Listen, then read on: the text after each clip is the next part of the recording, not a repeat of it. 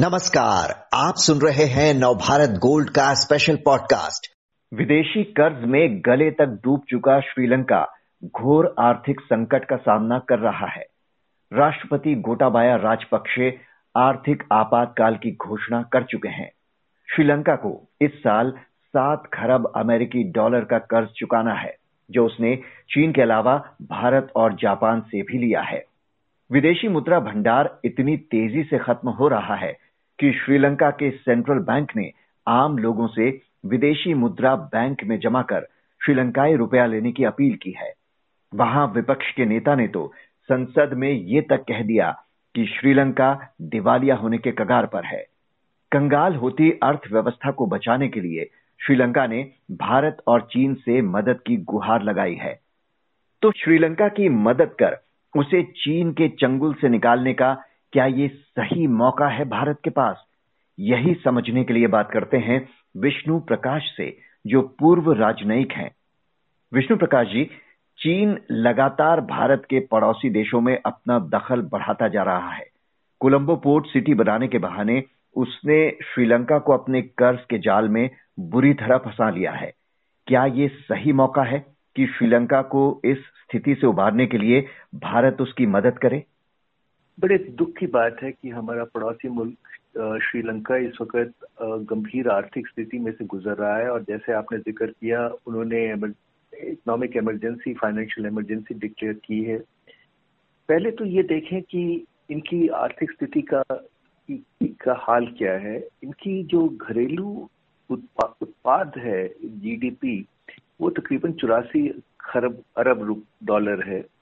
और उसमें से 42 प्रतिशत विदेशी ऋण है तो 2019 तक 42 परसेंट, यानी कि 33 बिलियन अमरीकी डॉलर जो इनको विदेशी ऋण चुकाता है।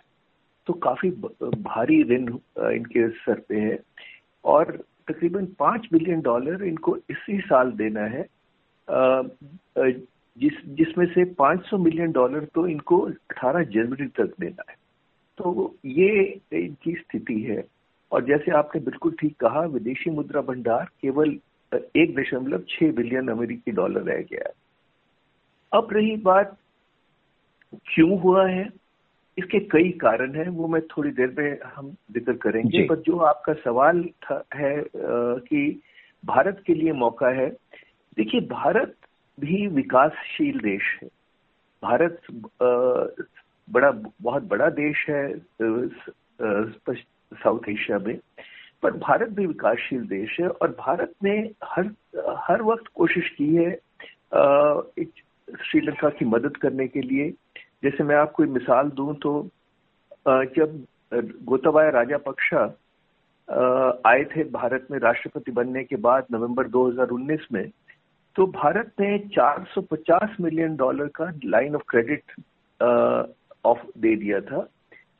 बुनियादी ढांचे को को बढ़ावा देने के लिए और विकास के लिए आतंकवाद के साथ मुकाबला करने के लिए।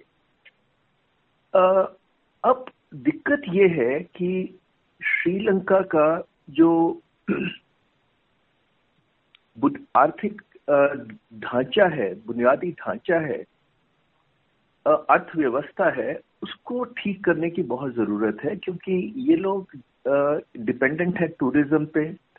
चाय के निर्यात पे खाद्य पदार्थ एग्रीकल्चरल प्रोडक्ट्स के निर्यात पे, और इस वक्त क्योंकि एक तो महामारी फैली हुई है और दूसरा जो टूरिज़्म है, वो तकरीबन ठप पड़ गया इनको चार बिलियन डॉलर तकरीबन टूरिज़्म के मिलते थे, वो घट के एक बिलियन से भी कम रह गया तो ये स्थिति है। इसको देखते हुए, क्या भारत अकेला श्रीलंका की मदद कर सकता है जबकि इतने बड़े पैमाने पर आ, आ, इनकी आर्थिक व्यवस्था खराब हुई हो मैं नहीं समझता हूँ कि ये कर सकता है और दूसरा उसका कोई फ़ायदा भी नहीं होगा क्योंकि उसमें ये तो नहीं होगा कि कोई आभार राजनीतिक आभार मिलेगा हमको हम्म। तो आ, मेरा ये मानना है कि सबसे अच्छा तरीका है कि आईएमएफ के इंटरनेशनल मॉनेटरी फंड के पास जाके जो अर्थव्यवस्था का रिस्ट्रक्चर करें तो वो सबसे अच्छा है। और दूसरा ये तरीका है कि अगर करना ही है तो समान विचारधारा वाले देश जैसे भारत, जापान, इंग्लैंड, यूएसए इकट्ठे होके कुछ लंबी अवधि के सॉफ्ट लोन इनको दें तो वो मेरे ख्याल से ज़्यादा सकारात्मक रहेगा। बिल्कुल कई एक्सपर्ट्स कह रहे हैं कि भाई, श्रीलंका को अपने पाले में लाने के लिए भारत के पास ये एक मौका है। पिछले महीने जब वहाँ के वित्त मंत्री भारत आए तो भारत ने खाद्य सामग्री, दवा और ज़रूरी सामान का वादा कर स्थिति से उबारने में मदद का आश्वासन भी दिया।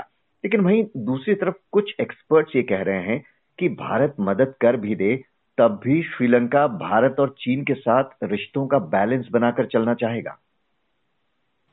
अगर वो बैलेंस बना के चले, तब भी ठीक है, पर स्पष्ट कहूँ तो राजपक्षा बंधु, भारत के कोई खास मित्र नहीं।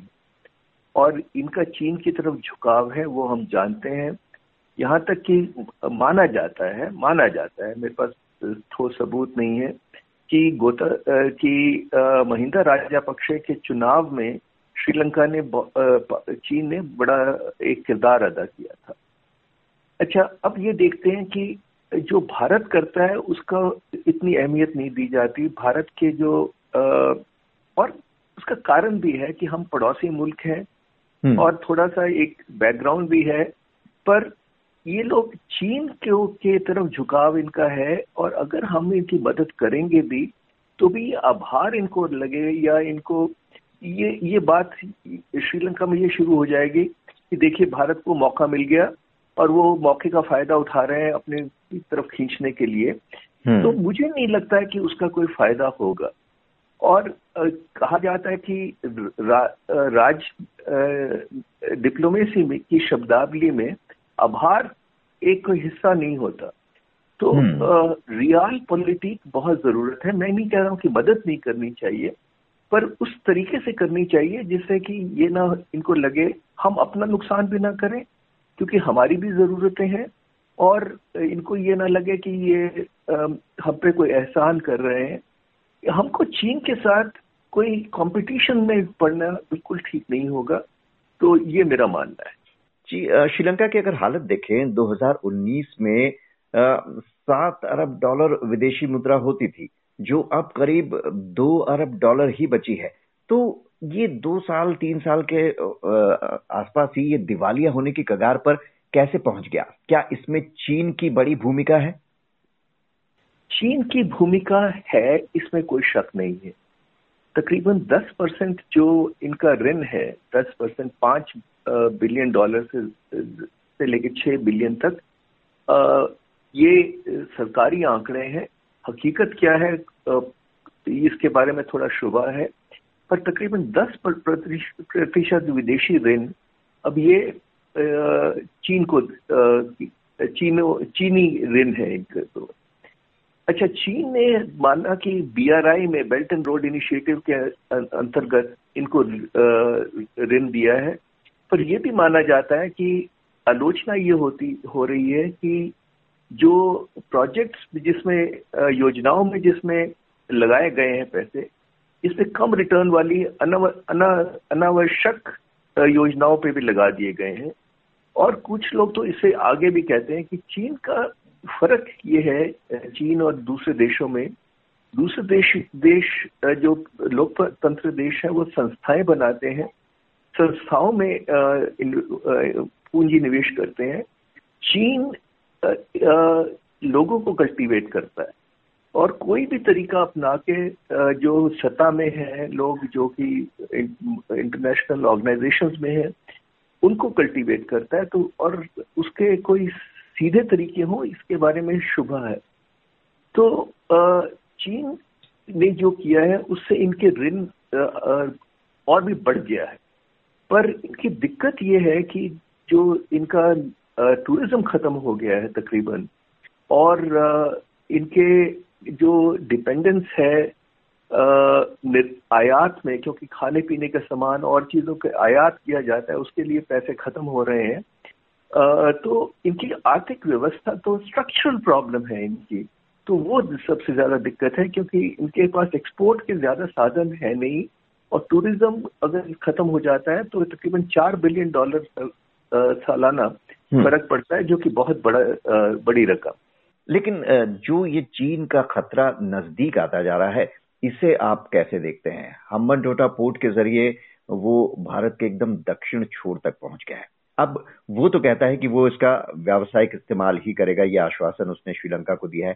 लेकिन क्या इस आश्वासन पर भरोसा कर सकते हैं? चीन और आश्वासन, दो शब्द इकट्ठे नहीं बोले जा सकते।